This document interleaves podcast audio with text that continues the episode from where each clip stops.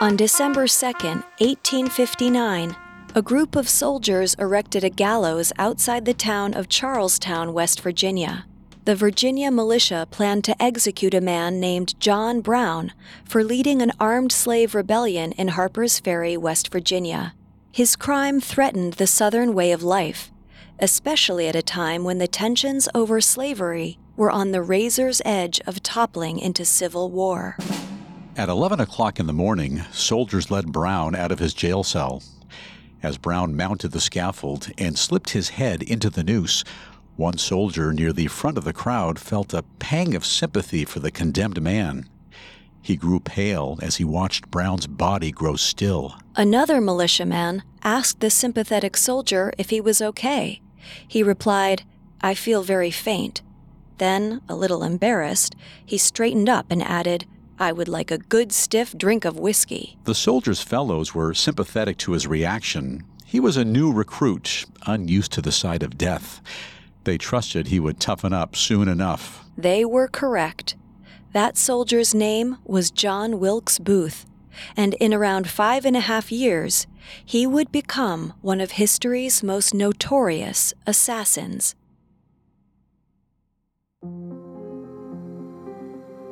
One death can change the world. At least that's what assassins believe. Welcome to Assassinations on the Parcast Network. Every Monday, we examine the famous assassins of history and the men and women who were assassinated. I'm your host, Bill Thomas. And I'm your host, Kate Leonard. This is our first of three episodes on President Abraham Lincoln, who led the country through the Civil War and ended the practice of legal slavery in the United States. As the war was winding to a close in 1865, he was assassinated by John Wilkes Booth. At Parcast, we're grateful for you, our listeners. You allow us to do what we love. Let us know how we're doing. Reach out on Facebook and Instagram at Parcast and Twitter at Parcast Network. And if you enjoy today's episode, the best way to help us is to leave a five star review wherever you're listening. It really does help. We also now have merchandise head to parcast.com slash merch for more information.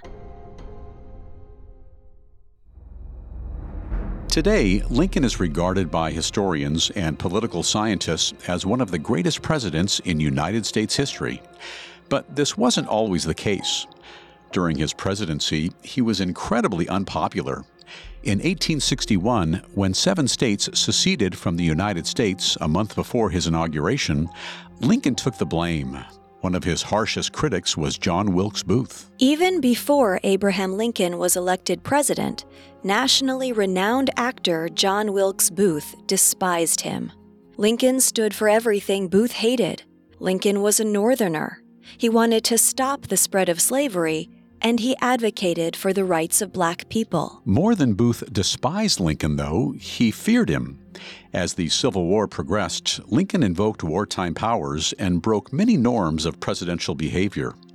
This only fed Booth's belief that Lincoln was a tyrant who would topple America's democracy in pursuit of his own power. John Wilkes Booth's political beliefs were shaped by the nation he grew up in. Booth was born on May 10, 1838, on a farm in Bel Air, Maryland.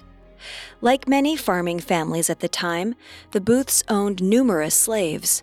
Slavery felt natural to John, and he never questioned the institution. As a child, Booth loved to be the center of attention. His father, Junius, was a famous actor and respected worldwide. Booth's older brother Edwin became an actor too, it was no surprise when John followed in his family's footsteps and pursued a career in acting. Just after he turned 17 in August 1855, Booth began his professional acting career as a walking gentleman, meaning he played small roles in numerous shows performed by the same company. His first performance was in Shakespeare's Richard III. He was anything but an instant success. Less than a week into his professional acting career, Booth flubbed a line during a performance of The Bell Stratagem and was met with boos and hisses. His later performances were similarly disastrous. Even though he was charismatic offstage, Booth struggled with severe stage fright, which led him to forget or misspeak his lines. He did so poorly as an actor that he briefly performed under the name John Wilkes so that his failures wouldn't negatively reflect on his brother and father. However, driven by an obsessive desire for fame, Booth pushed himself to overcome his nerves. It took him years of practice and failed performances, but eventually he was able to perform without forgetting his lines or making any obvious mistakes. Underneath his stage fright, Booth was actually a talented actor. And by the tail end of the 1850s, when he was in his early 20s, he was just as famous as his father and brother. Soon, he once more used his full name, performing as John Wilkes Booth. His ambitions were aided by his natural charisma and his ability to charm powerful and connected people off the stage. Booth became a popular figure in the city of Richmond, Virginia, which would later become the capital of the Confederacy. His place in the Virginia community cemented his identification with the Southern cause as the divisions between the North and South grew deeper. Abolitionists had been clashing with supporters of slavery since before the U.S. Constitution was even ratified. Over the decades, numerous laws were made and then contested as people on both sides of the issue fought to control the country's destiny.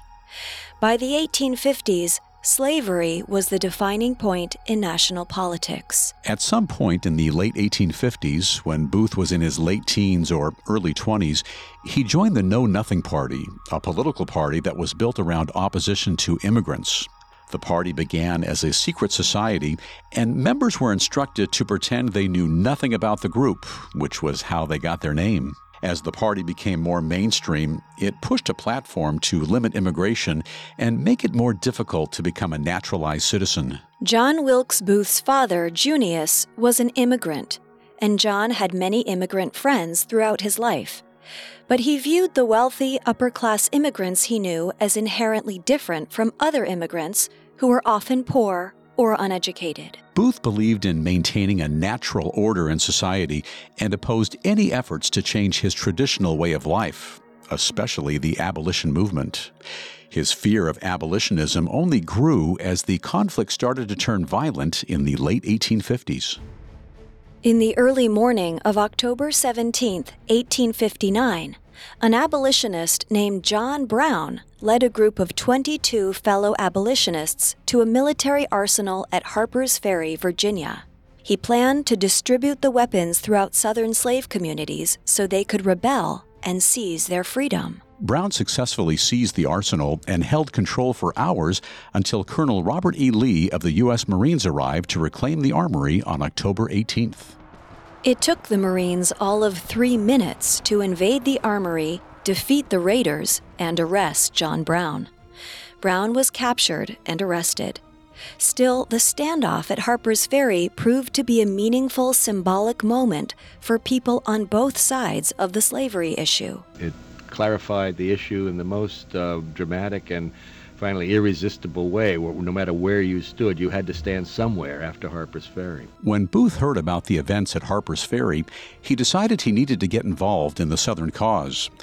There were rumors that riots had broken out in Charlestown, West Virginia, where John Brown was being held, and soldiers from other states were needed to step in and quell the violence. Booth left town so quickly, he didn't even tell his theater managers he was quitting. He tried to board the first train headed south that he could find, but the soldiers already on board wouldn't allow him. The train was solely for enlisted men, and Booth wasn't in uniform. Booth said he was ready to enlist and even offered to buy a spare uniform off one of the soldiers. Finally, two men relented and gave Booth pieces of their spare uniforms. He got dressed and climbed aboard the train to Charlestown, a newly minted member of the Virginia militia. Charlestown proved to be less exciting than he'd anticipated. There was no rioting or fighting in the streets. Still, Booth had made a commitment, so he stayed with the militia. One of his first duties was standing guard outside the prison where Brown was held. They believed the abolitionists would rally to save Brown from execution, and the militia was prepared for a fight. But no supporters ever came. Booth remarked that Brown's heart must have been broken when he realized he'd been abandoned by his cause. Booth was still standing guard when Brown was marched outside for his execution on December 2, 1859, and the moment stayed with him for the rest of his life. Later, he often spoke admiringly about Brown. Even though they disagreed on slavery, Booth respected Brown's willingness to fight and die for his beliefs, even when no one else would. Booth had far less respect for politicians. Abolitionist politicians wanted to disrupt the natural order Booth believed in, and they weren't even willing to fight for that change face to face. So, when a former Illinois congressman and staunch abolitionist named Abraham Lincoln ran for the presidency in 1860, Booth dismissed him as both a coward and a tyrant in the making. Booth wasn't alone.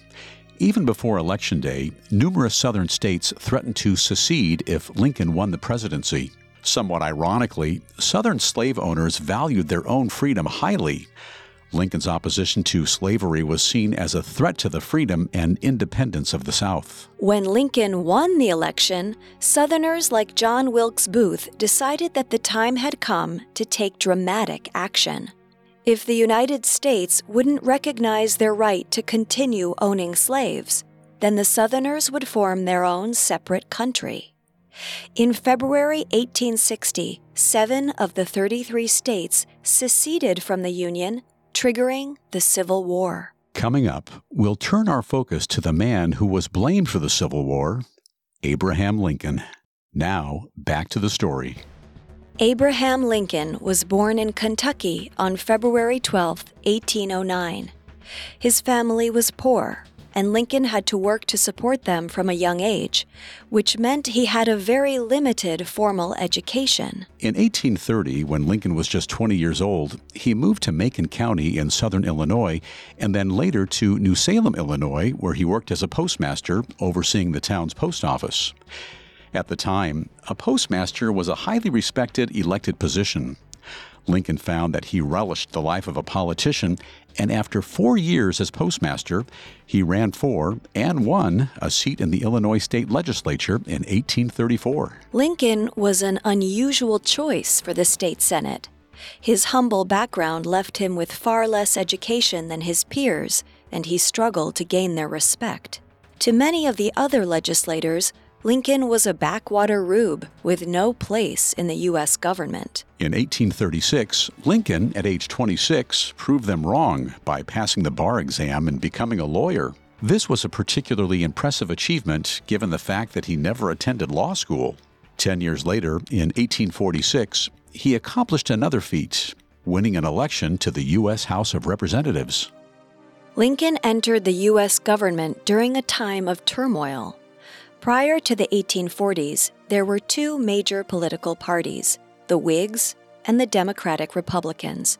But as slavery became a more important issue in the mid 19th century, the Democratic Republican Party fractured into two parties the Abolitionist Republicans and the pro slavery Democrats. Not long after that, the pro slavery Democratic Party split again between the Southern Democrats, who advocated for secession, and the Northern Democrats, who preferred national unity. All this to say, by the time Lincoln was involved in national politics, there were four major parties on the ballot Northern Democrats, Southern Democrats, Republicans, and Whigs. Lincoln began his political career as a Whig.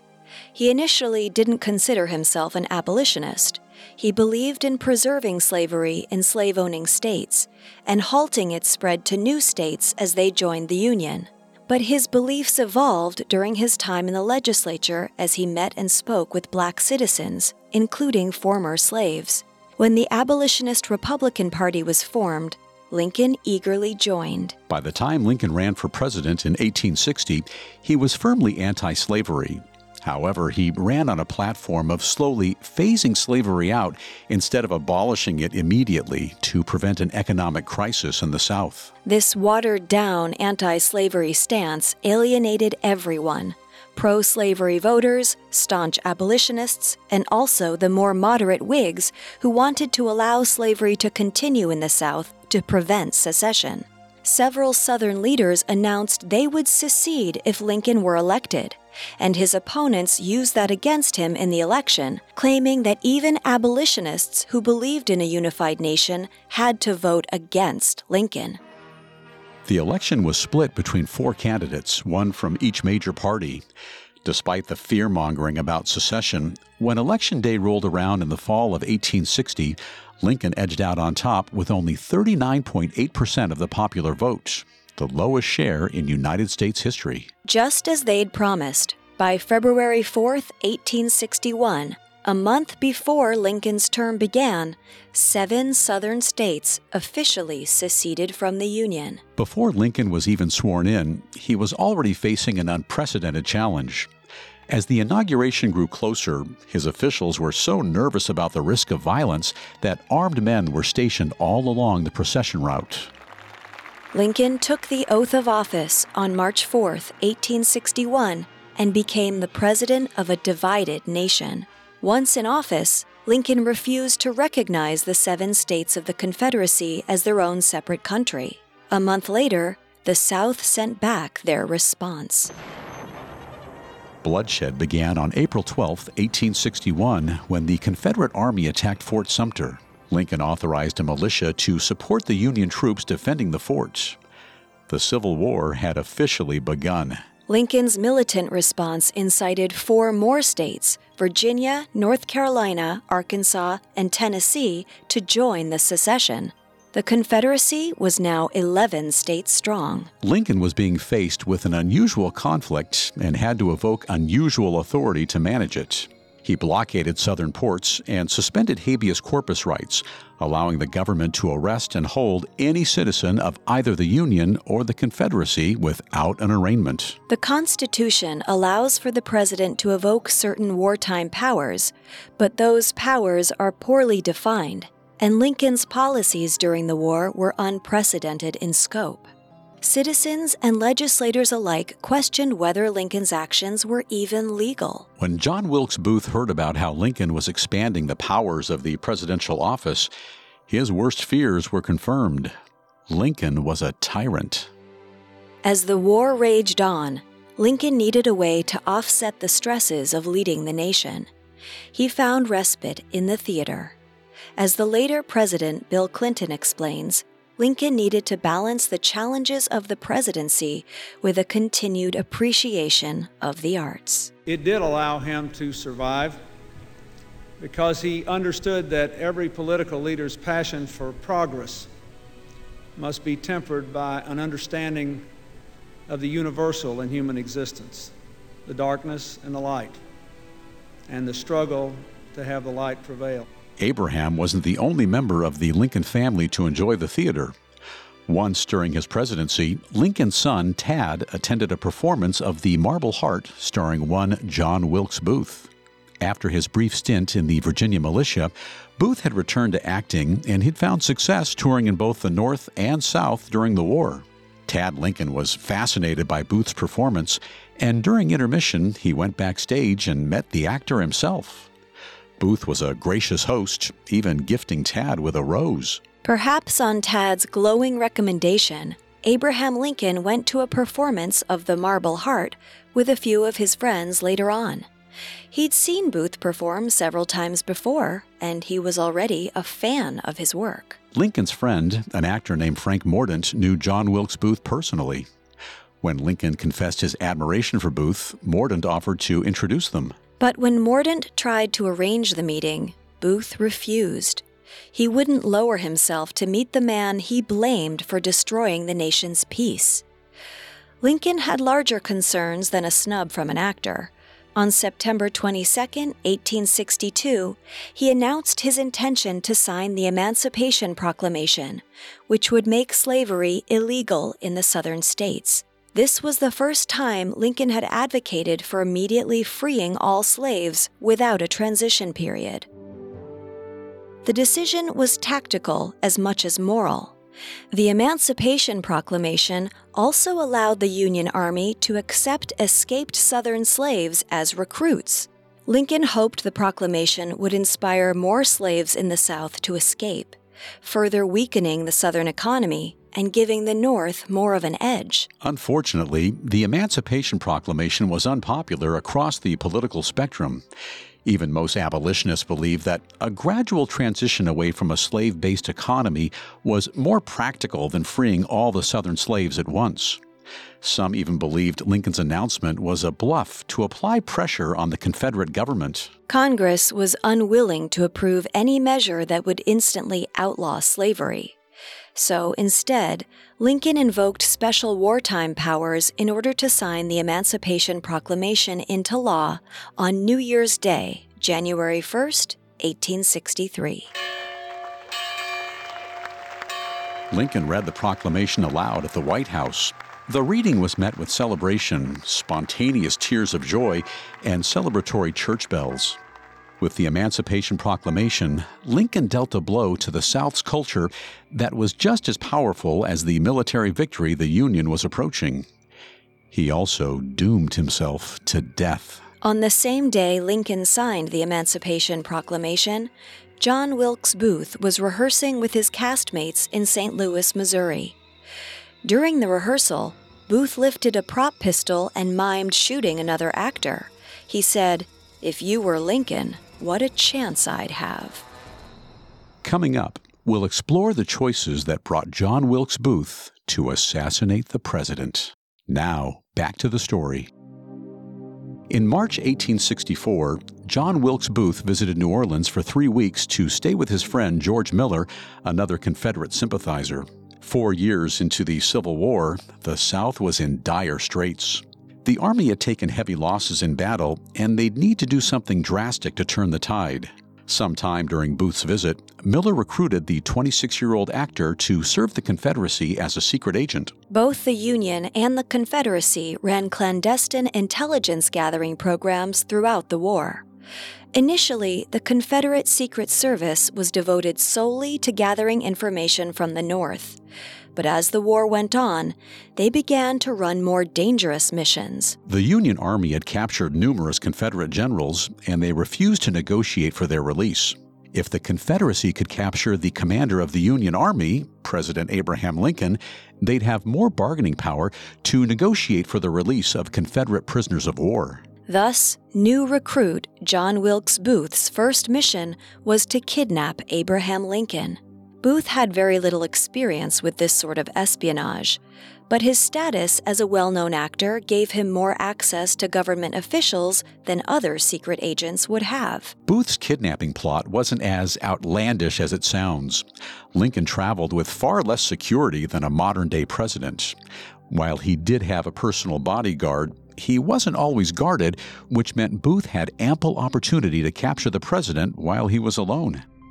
Booth couldn't pull off this mission on his own, though, so he recruited several trusted friends to help. One of his first collaborators was a fellow Confederate Secret Service officer, his friend John Surratt. They met at a boarding house owned by Surratt's mother, Mary, to lay out their plans. Lincoln was six feet four inches tall, making him the tallest president in U.S. history. Booth was only five foot eight, Booth and Surratt needed more muscle if they were going to subdue the president, so they recruited an ex Confederate soldier named Lewis Powell. Once Booth, Surratt, and Powell spirited Lincoln away, they'd have to stay off the main roads and travel through woods. They couldn't risk using bridges, which would be surveilled by police, so they needed another way to cross the Potomac River into the South. To do this, the kidnappers brought on David Herold, a tracker familiar with the woods of the South, and George Atzerodt, a smuggler who could navigate the Potomac River. Booth suggested kidnapping Lincoln from Ford's Theater, where he often attended plays. Booth had performed there before, and he believed it was an ideal spot. His collaborators saw the plan as impractical, not in the least due to the number of witnesses at the theater. But Booth was insistent. They set the date for January 18, 1865, when Lincoln would be attending a performance of Jack Cade. At a certain moment during the show, Booth and his co conspirators would extinguish the theater's lamps, plunging the stage and the audience into darkness. In the confusion, Booth would enter Lincoln's private box and knock the president unconscious. Then he and his conspirators would carry Lincoln out of the theater and sneak him out of Washington, D.C. On the night of the 18th, Booth and his collaborators arrived at Ford's Theater early and took their seats. The private box was decorated with patriotic bunting and flags, a sure sign that Lincoln would be in attendance. When the show began, Lincoln still hadn't arrived. Booth waited. Perhaps the president was running late. However, as the show went on, it grew apparent that Lincoln wasn't coming. Fearing that the government had learned of their plot, Booth signaled to the others to flee. They all got up and left the theater separately. In fact, Lincoln's reason for skipping the play was far more innocent. A storm and heavy rainfall washed out the roads. Lincoln went to see Jack Cade the next evening without incident. Booth's kidnapping plot was off for the time being, but an incident the next month would inspire him to hatch an even more sinister plan. A few months earlier, in September 1864, a group of Confederate sympathizers, led by a man named John Yates Beall, robbed a train full of prisoners of war. Beall hoped to release the prisoners so they could return to battle for the Confederacy. Instead, Beall was captured immediately and sentenced to death for espionage. Beall's sentence was controversial, even among Northerners. 85 members of the House and six members of the Senate signed a petition of clemency, which they presented to Lincoln, hoping he'd commute Beall's death sentence. John Wilkes Booth knew Beall well from their days serving together in the Virginia militia. He agreed that his friend didn't deserve to be executed for the train robbery. He followed the case closely throughout early 1865, hoping that Lincoln would pardon Beall. To do otherwise would be a gross miscarriage of justice. Booth woke on the morning of February 24, 1865, in a good mood and went to visit a friend at the National Hotel in Washington, D.C. He was in his friend's hotel room when he heard the news. John Yates Beall had been hung that morning at Fort Columbus in New York. Beall's last words were I protest against this execution. It is absolute murder, brutal murder. I die in the service of my country. When Booth heard the news, he fainted. His companions attributed his reaction to what they referred to as a brain fever, a term for delirium brought on by severe emotional shock and grief. Booth had already hated Lincoln for his politics, but now his rage was personal. The very next week, on March 4, 1865, Lincoln would be inaugurated into his second term. Booth asked his fiancée, Lucy Hale, whose father was a senator, to secure him a ticket to the inauguration. Heavy rains didn't discourage the crowd gathering on Pennsylvania Avenue, where Lincoln's family was scheduled to pass in a parade accompanied by Union soldiers. Booth watched the procession distracted and agitated. A friend noticed Booth and went over to say hello, but Booth ignored him and walked away without a word he headed straight for the Senate chamber where Lincoln would be sworn in. Booth entered with the ticket his fiancee had gifted him. The Senate floor was packed with government officials and regular citizens alike. Booth pushed through the masses to the very front of the crowd. He watched Lincoln take the oath of office, beginning four more years as President of the once United States. To Booth, he was ushering in four more years of tyranny and bloodshed. After the swearing in concluded, Booth rushed off again. He reached the Capitol building's exit right as Lincoln began leading a procession out of the building. As Lincoln passed, Booth burst from the crowd and lurched at him. Booth was so aggressive, the police had to restrain him. Lincoln left the building safely, and the police pushed the door shut behind him so Booth couldn't follow him out. The police didn't recognize Booth as an actor, so the incident didn't attract too much public attention once they let him go, convinced that he wasn't a threat. Later, Booth bragged, What an excellent chance I had, if I wished, to kill the president on Inauguration Day. After Booth's outburst at the inauguration, Lucy Hale broke off their engagement. His erratic behavior was too much for her to handle, Alone and obsessed, Booth called his kidnapping conspirators together once again. On March 16, 1865, less than two weeks after the inauguration, Booth learned that Lincoln had tickets to a play the next evening at Campbell Military Hospital outside of Washington, D.C. Lincoln would travel without a bodyguard along secluded roads far from safety or witnesses. With little time to plan, Booth and his collaborators rushed to the Capitol. By the time they met at a restaurant near the military hospital, the play had already begun. The men planned to intercept Lincoln after the play while he was traveling alone back into the city.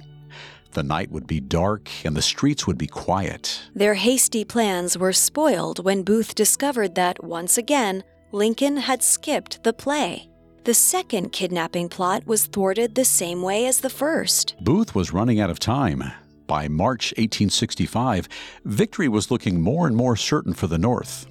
Confederate President Jefferson Davis was so afraid of the Union Army seizing their capital in Richmond, Virginia, that he ordered all Confederate government officials to evacuate the city. On the night of April 1st, 1865, Confederate soldiers stationed in and around Richmond blew up their own ships, so they couldn't be captured and used by the Union Army. The next morning, the evacuation began. The quickest way to escape Richmond was by train, but after years of war and destruction, the state of the Southern train system was dire. Tracks were rotting, engines were decrepit, and the president of the Confederate Railroad had already fled Richmond days before. The evacuees were only able to locate one working engine, and they loaded its passenger cars as full as they dared. Due to concerns about the state of the engine, as well as the tracks it ran on, the train's conductor refused to travel faster than 10 miles per hour. The slow pace did nothing to quell the fear among the fleeing Confederate leaders. Nobody knew how close the Union Army was or whether they'd captured the train before they made it out of Richmond. At each station they passed, the train slowed to a stop, and the Confederate officials clambered out to inform the people of their abandonment of Richmond. This was confirmation that the South had all but officially lost the war. Fifteen hours after leaving Richmond, on the morning of April 3, 1865, the train reached Danville, North Carolina. There, President Jefferson Davis set about reestablishing the Confederate government. In his mind, the loss of Richmond wasn't the end of the war. He had great confidence that General Robert E. Lee could still win a victory for the South. Davis's confidence in General Lee proved to be ill placed.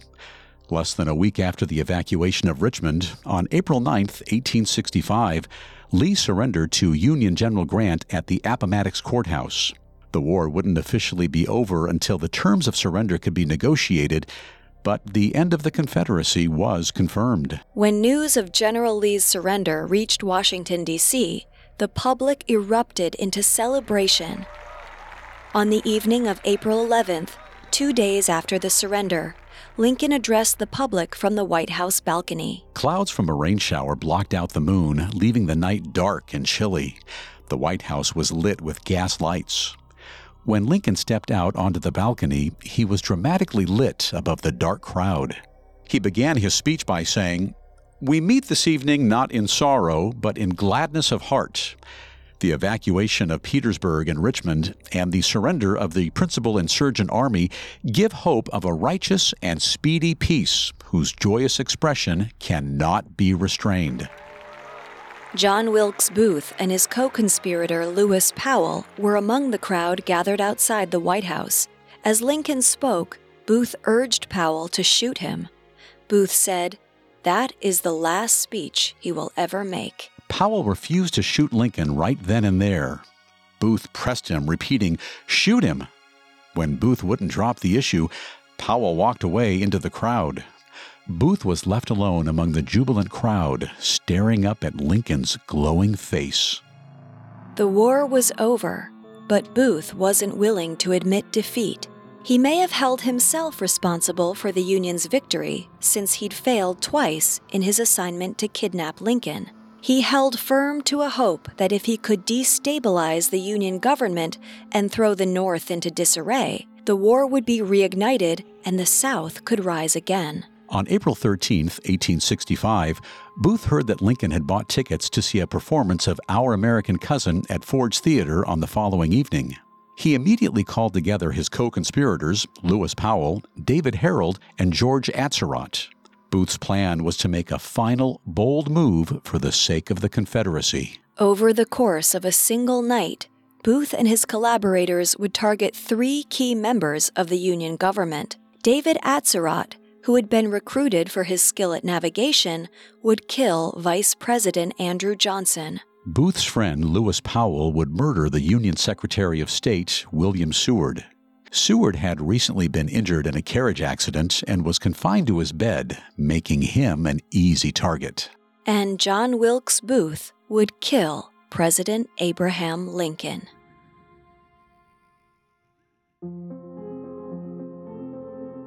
Thanks for listening to Assassinations.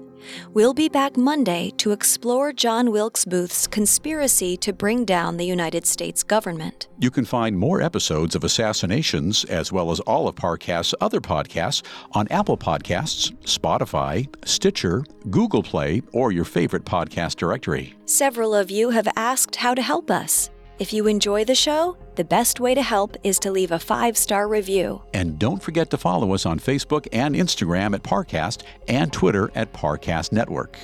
We'll see you next time. Assassinations was created by Max Cutler, is a production of Cutler Media, and is part of the Parcast Network.